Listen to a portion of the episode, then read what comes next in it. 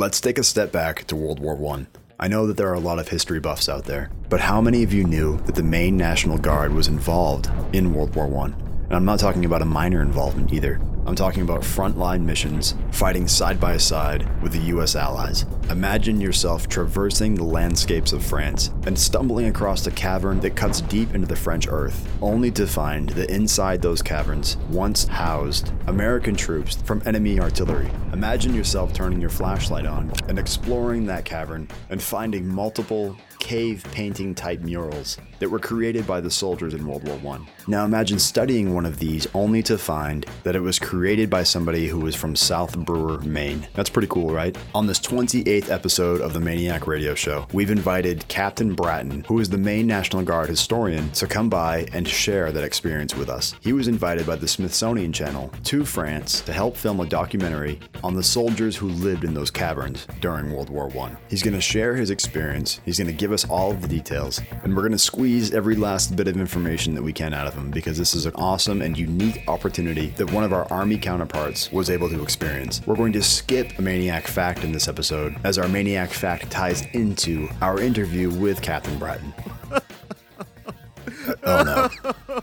Please, please don't cry.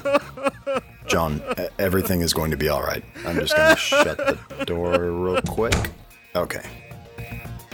I'm Tech Sergeant Andy Sinclair with the 101st Public Affairs Office here in Bangor. We've got a few more things to get to, including a retirement announcement and some other tidbits that you should know about. Master Sergeant Heather Johnson has some good information that she wants to pass on to you, so I've got a recording of that as well. Make sure the information you hear gets passed on to your coworkers. That is our overall goal with this podcast, after all, to disseminate information to keep you well informed. So, with that being said, I'm going to play the tape that has the recording with Master Sergeant Johnson. Make sure you listen to what she has to say.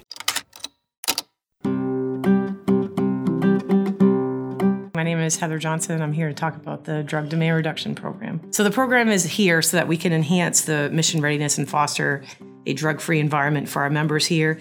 Uh, also, with that, it deters military members from using illegal substances or abusing any type of controlled substance. As well as a deterrence program, we end up detecting at some times or identifying those individuals who may be using or abusing uh, illegal substances. And then it's also available to provide a basis for action against a service member who tests positive for an illegal drug use. I'd like to take a moment and talk about the medical review officer process. So, anytime a service member comes up positive for what I like to call a potential prescription uh, medication positive, our medical review officers, who are located down in the clinic, building 423, are responsible for reviewing uh, the member's medical file, any dental records, any prescription drugs, any pharmacy documentation, to try to determine if the, that positive result does coincide with the medical documentation that's there. So it's really, really important that the service member keeps their medical documents up to date down in the clinic. Uh, anytime a member is on a prescription medication that they're required to take all the time, it's good to have at least a one year subscription or prescription documentation down at the clinic so that when a person potentially comes up positive for whatever it is they may be taking, the medical review officer has those documents in hand in their file and they can make that determination right then and there. If the documentation is not up to date or is missing from the service member's medical file, uh, that's when the commander gets involved. The commander will meet with the service member. Uh, they're given 30 days to bring forth any type of medical documentation that may deem necessary to try to close out that case make the program easier would be best if the service member does keep their, their documents up to date in their file. The members can bring forth any documentation over a drill weekend and drop that off uh, in the main office. I believe the clinic also allows you to fax any documentation that you have, or you can mail it in. Um, but basically having the service member you know walk it in is fine over a drill weekend. You know if, if they had some form of medical procedure you know during the month if they're traditional eh, you know and had a wisdom t- tooth pulled and were prescribed a certain medication for pain just remember to bring that documentation in and have it in their file just in case you know they're they're selected randomly for the urinalysis program. They have their their documents there for the mro to review if they come up positive for that particular substance so, I also wanted to talk a little bit today about the Takeaway Program, which is a program that the Department of Defense initiated in terms of making sure we take care of any unused or unwanted medical prescriptions. Uh, so we don't have them lying around or they're not disposed of in a non safe way. So there's takeaway bags down in the clinic building 423 as soon as you walk in the front door. The goal of the program is a service member takes one of those bags, puts their unwanted or unused medication inside of that bag, seals it, takes it down to the United States Postal Service, drops it off, and it's shipped away and destroyed of free of charge to the service member. I'm available if anyone has any questions. I've, I've been doing the program a long time. I'm more than happy to, to answer any questions anyone may have.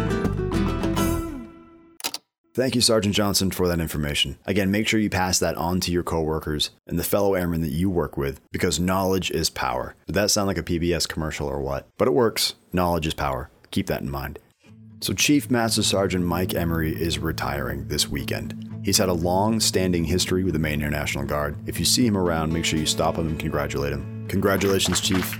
I hope retirement brings you more time with your family and more time with that boat of yours. Also, congratulations to Master Sergeant Eric Cole. Sergeant Cole was just recently promoted to Master Sergeant, so if you see him around, make sure you congratulate him. He is by far one of the hardest working NCOs I've ever seen. And as you all know, this extra stripe means extra responsibility. I have no doubt in my mind that Master Sergeant Cole will meet those responsibilities head on, so congratulations to you. Speaking of passing information on to your coworkers, Senior Master Sergeant Nate Anaya over in the safety office recently sent out an email that could help you and those around you make sound decisions when you're out on the town. The wing developed a program a couple years ago that allows maniacs to get home safely if they've had too much to drink, with no charge to the airmen, and the steps being completely anonymous. Anonymous. Anonymous. There we go. Anonymous. The steps being completely anonymous. You can get home safely by calling the command post, and they're going to set you up with a free ride home. The email that Senior Master Sergeant Anaya sent out recently is just one more way that you can remain safe and plan your night accordingly. In the email, he talks about different beers, different types of beers can affect you based on their alcohol content. Not all beers are created equal, especially if you're gauging a light beer to a microbrew. So your blood alcohol content may be able to handle three beers by a certain company when it can't handle one from another company, meaning some beers will affect you differently, especially once you get behind that wheel. Take a look at the email, read what he has to say, pass that information on to those around you, and not just the people that you work with. Pass it on to your family and friends as well. It's a great guide, and it's a way to keep you safe and could potentially be a roadblock from you making a poor decision and deciding to drive home after having too much. So give it a look and please consider what he has to say carefully. That is all. It looks like Captain Bratten is here now, so let's bring him in and have him share his story. Okay, so with us today is Captain Bratten. He is the command historian for the Maine National Guard, both Army and Air. He's from JFHQ. He's here today to talk to us about an experience that he underwent where he was involved with a documentary that was aired on the Smithsonian Channel. Captain Bratten, thank you for coming in. Hey, thanks for having me. It was awesome to be able to come up to the wing. So we heard this story, and I, I honestly I don't even remember who I originally heard it from. It may have been from Senior Duplain, I, I can't remember. But um, so kind of walk me uh, step by step on how you got involved with this whole process. Sort of path to a documentary is kind of weird. Um, I was been doing a lot of research on Maine in World War One, and uh, I got a call one day from this writer. He's like, oh, "I'm working on a documentary. Uh, we found some names in these ca- in these like caverns in France. Uh, do you have any idea about the unit? It's called the 103rd U.S. Infantry." I'm like, "Yeah, that's that's Maine's National Guard unit in World War One. Uh, what do you want to know about them?" And he goes, "Oh, well, um, I want to find out more information about what they did, and we've got these names. Can you look them up and find service records?" And so I started helping him out. And uh, the process went on over a couple months, and then finally one day he calls. He's like, "Yeah, we're uh, we're looking to actually go over to France to uh, to record this documentary. Um, you wouldn't happen to have any interest in going, would you?" I'm like, uh, well, "Yeah, obviously, yeah. France." So. Um, yeah, I mean, sort of to make a long story short, it happened. Uh, it was literally just a cold call of somebody looking for uh, for information, and it turned into um, probably one of the most remarkable experiences of my career. Uh, easily, actually, the most remarkable. So, when you got over there, what, what were you actually doing? So we got over there, and the general, so the general premise of this whole thing is that there are these caverns underground. They're old quarries, uh, limestone quarries that have been quarried away since like the 1500s, so like the Middle Ages, and they go way, way, way, way back underground. Like uh, we were wandering around for like eight or nine kilometers at least, and um, during World War One, they're like purpose-built shelters because, of course, during World War One, the biggest biggest problem is artillery, and you know, thanks guys with the Air Force, uh, aviation. You know, aviation is birth of aviation. So now you've got direct observation provided by um, by airplanes coordinating artillery, and so anybody who's on the surface does not want to be there. It's a really inhospitable place. Uh, so these quarries, which are all over France, uh, serve as these ready-made underground shelters, and they would build like underground cities, so fully electrically lit um, with uh, a, a, underground like narrow gauge railroad servicing the whole thing. Um, it's pretty amazing. And uh, our Maine troops, so the 103rd U.S. Infantry, they get to France in 1917, and they go into the front lines in uh, February of 1918. So just about uh, one year ago, or I'm sorry, hundred years ago, from uh, from now. And um, naturally, with Maine soldiers, as anybody who has ever seen a maniac sticker placed pretty much everywhere you go on this planet. I mean, like, yeah. I can't think of a uh, a facility I've been to that hasn't had a maniac sticker, and lots of civilian places that have them. That probably shouldn't have stickers on them. No, but it's ama- it's, it's amazing that Like you go someplace, and you're like, oh wow, maniac has been here at some point. This is awesome.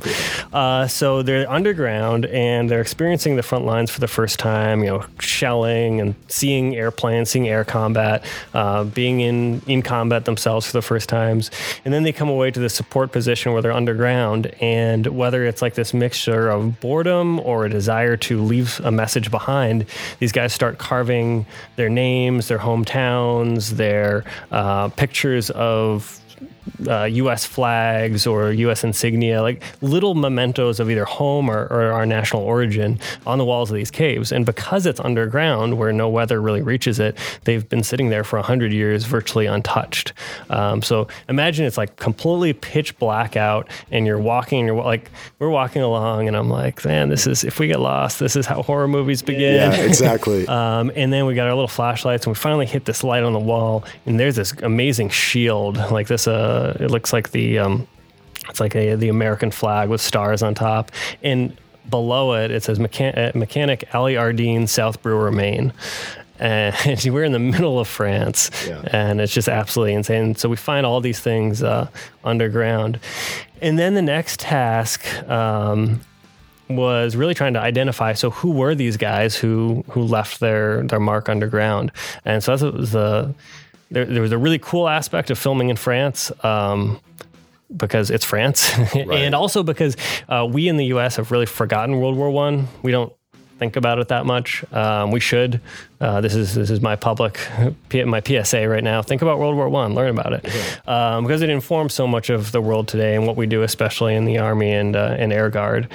Um, and uh, but in France, they have a much more immediate way of remembering it. So I mean, they were they were occupied for four years. They were fighting. They had, you know, millions of casualties of killed, wounded, and missing. Like by way of sort of illustrating how they remember it, we were filming and uh, we'd come out of the caves and we're in this the caves are in this like farmer's field. So uh, we came out sort of for some air and to eat lunch take a break. And being a farmer's field some other farmers saw us and they're like what are all these vans doing? And uh, they come over and like I don't speak a word of French. I'm there with um, my counterpart from Massachusetts, National Guard Brigadier General Len Kondratiuk, and uh, they see our uniforms and they just start talking really, really, really quickly in French. And we're like, what are they saying? Something's about to go down. Right. Yeah. Somebody, where's our interpreter? Right. And uh, we asked the interpreter what, what they're saying. And they're like, well, they're thanking you for World War One and World War Two. Wow, that's pretty cool. You're like, wow, yeah, this is really heavy moment. Right, right, like, uh, That wasn't me. Yeah, uh, you're welcome. You right. Um, but it was it was really neat to show how the war really impacted them that much and how much they remembered our involvement. Um, so that was really amazing. Uh, looking at like a legacy of service of a hundred years of, of Maine Guard experience, really just summed up in in a few moments like that.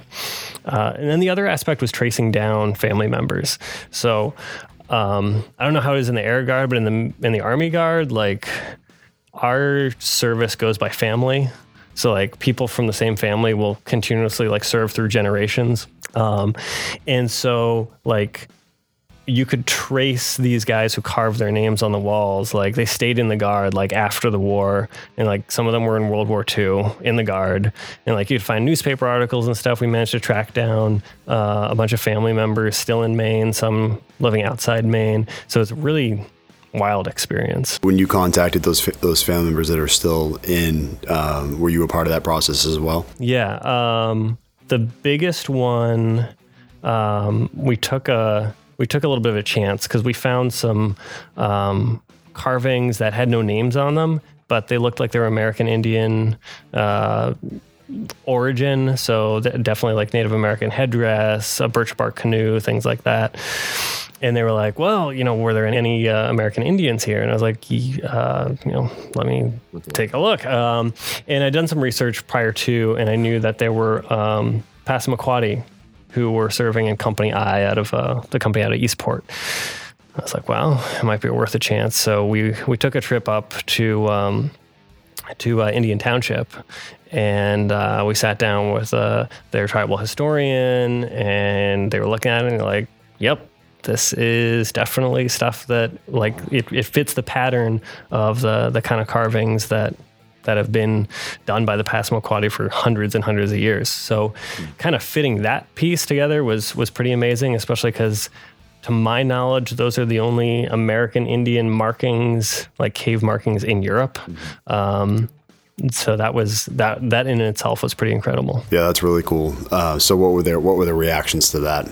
I mean, you were obviously excited, but yeah, they were. They were very, very excited. Um, we we timed it to go with their um, I think their uh, celebration for the veterans in their community. So they had a whole bunch of vet, uh, Passamaquoddy veterans up there. One of our own Maine guardsmen was there. Um, and one of the things we did, which was really uh, emotional. Now, when the Passamaquoddy came back from World War One, they weren't American citizens, they weren't Maine citizens, so they didn't really get any recognition. Um, which was highly unfortunate. And so I worked with the Maine Bureau of Veteran Services to um, get their family members of the Passamaquoddy who had been killed and wounded in action. There were four who were wounded and two had been killed in action. Uh, the Gold and Silver Stars for BVS. Um, and then we had a ceremony to present that. So that was highly emotional um, for both the families to get closure and then on my side to actually come face to face with like the children of some of these. Um, I mean, the the Passamaquoddy's um, the tribal governor's son was actually killed in action on the last day, uh, the the last full day of the war, November tenth, nineteen eighteen. So it was uh, a really amazing co- contribution from the Passamaquoddy, a huge show of patriotism, and then uh, and then that that action that we were able to to provide some type of closure. I know it it doesn't go all the way, but in, in some sense, it, helps close the loop on that a little bit. Uh, was was pretty incredible, and also showing how diverse the service is from our state.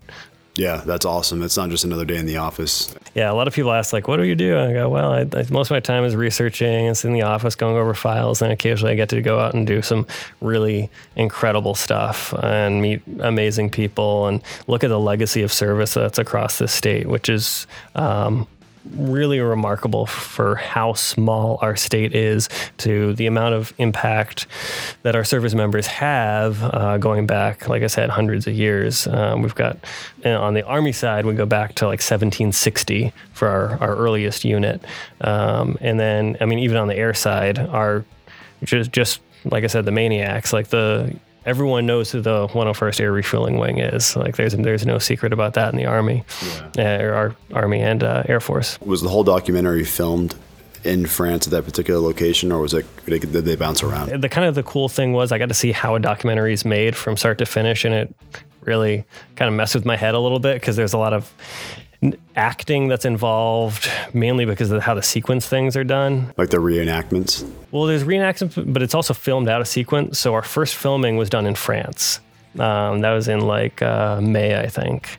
Um, so we did five days on the ground in France, filmed a bunch of stuff. And then we came back, and then the next month we filmed a segment in Massachusetts that was supposed to be like the the preliminary.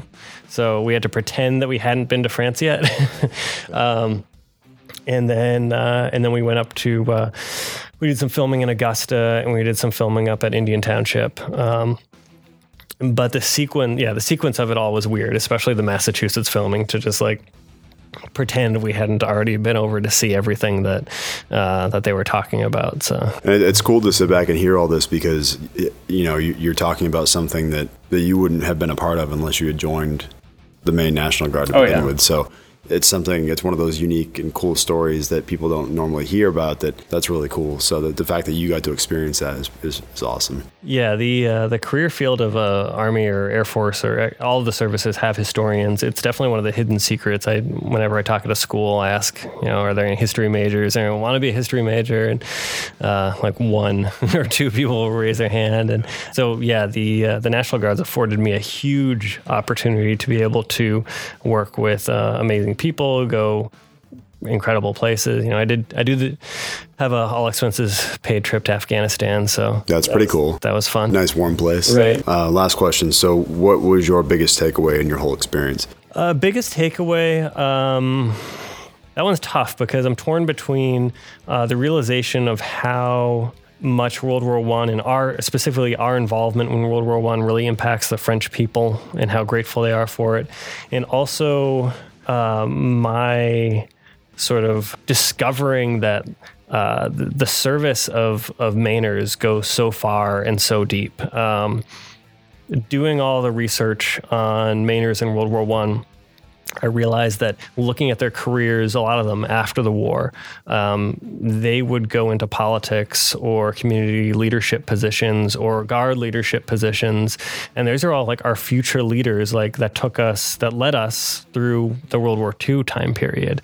So um, the governor of Maine during World War II was Sumner Sewall. He was a fighter ace from World War One. That's pretty cool. He shot down four or five enemy aircraft two balloons and then captured one plane on the ground, literally forced it down. And was that all he did? That's all he did. But can you imagine being the governor and like talking to the legislature and you're like, I, I'm an ace. Come yeah, on. no big deal. Right. Yeah. I just flew around in like this this plywood contraption with paper and the machine guns on it. The life expectancy was pretty low back right, then too. Right. But like just discovering this amazing these amazing stories of service all across our state and uh, in our guard that I did not know about before. So I think that's my biggest takeaway that drives me to try to spread that story around the state as well and get people excited and interested in about World War One and see how it really impacts our own lives today. There's a term in the Air Force that we like to use. We call mm-hmm. it rebluing. Maybe this whole situation was a regreening experience, right? Definitely, yeah. I want to thank you again for coming in, taking your time to do this. I'm driving all the way from Augusta to do a 20 minute interview, but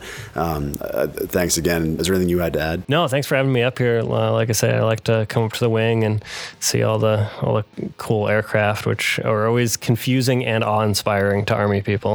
well, thanks again, Captain. Appreciate it.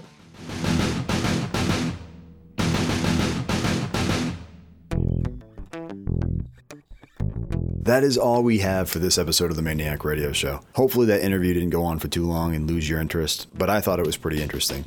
I want to thank Captain Bratten again for coming in and sharing his unique experience with all of us. Way to represent the Maine National Guard. A quick plug in for this year's upcoming deployers. If you're a full time technician and you have questions about anything deployment related, contact Sergeant Mishu down in personnel. She is the expert. Every time I talk to her, she has an answer, and if she doesn't have it immediately, she finds it out and she gets back to me almost immediately. She's great to work with and she's very knowledgeable. So if you have any questions, contact her. Speaking of deployments, let's take this time to thank everybody down in supply for all of the hard work they've been doing to get everybody ready who's heading out. We know it's not easy, and I think their job is one of those career fields, kind of like contracting, where there's a lot that goes on that we don't see. Where they're working overtime and they're putting in 110% to make sure their mission gets completed.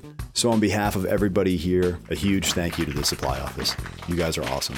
That's it. That's all the information that I have for this episode of the MAINEiac Radio Show. I'm your host, Tech Sergeant Andy Sinclair with the 101st Public Affairs Office here in Bangor. I hope you enjoyed this episode as much as I did making it.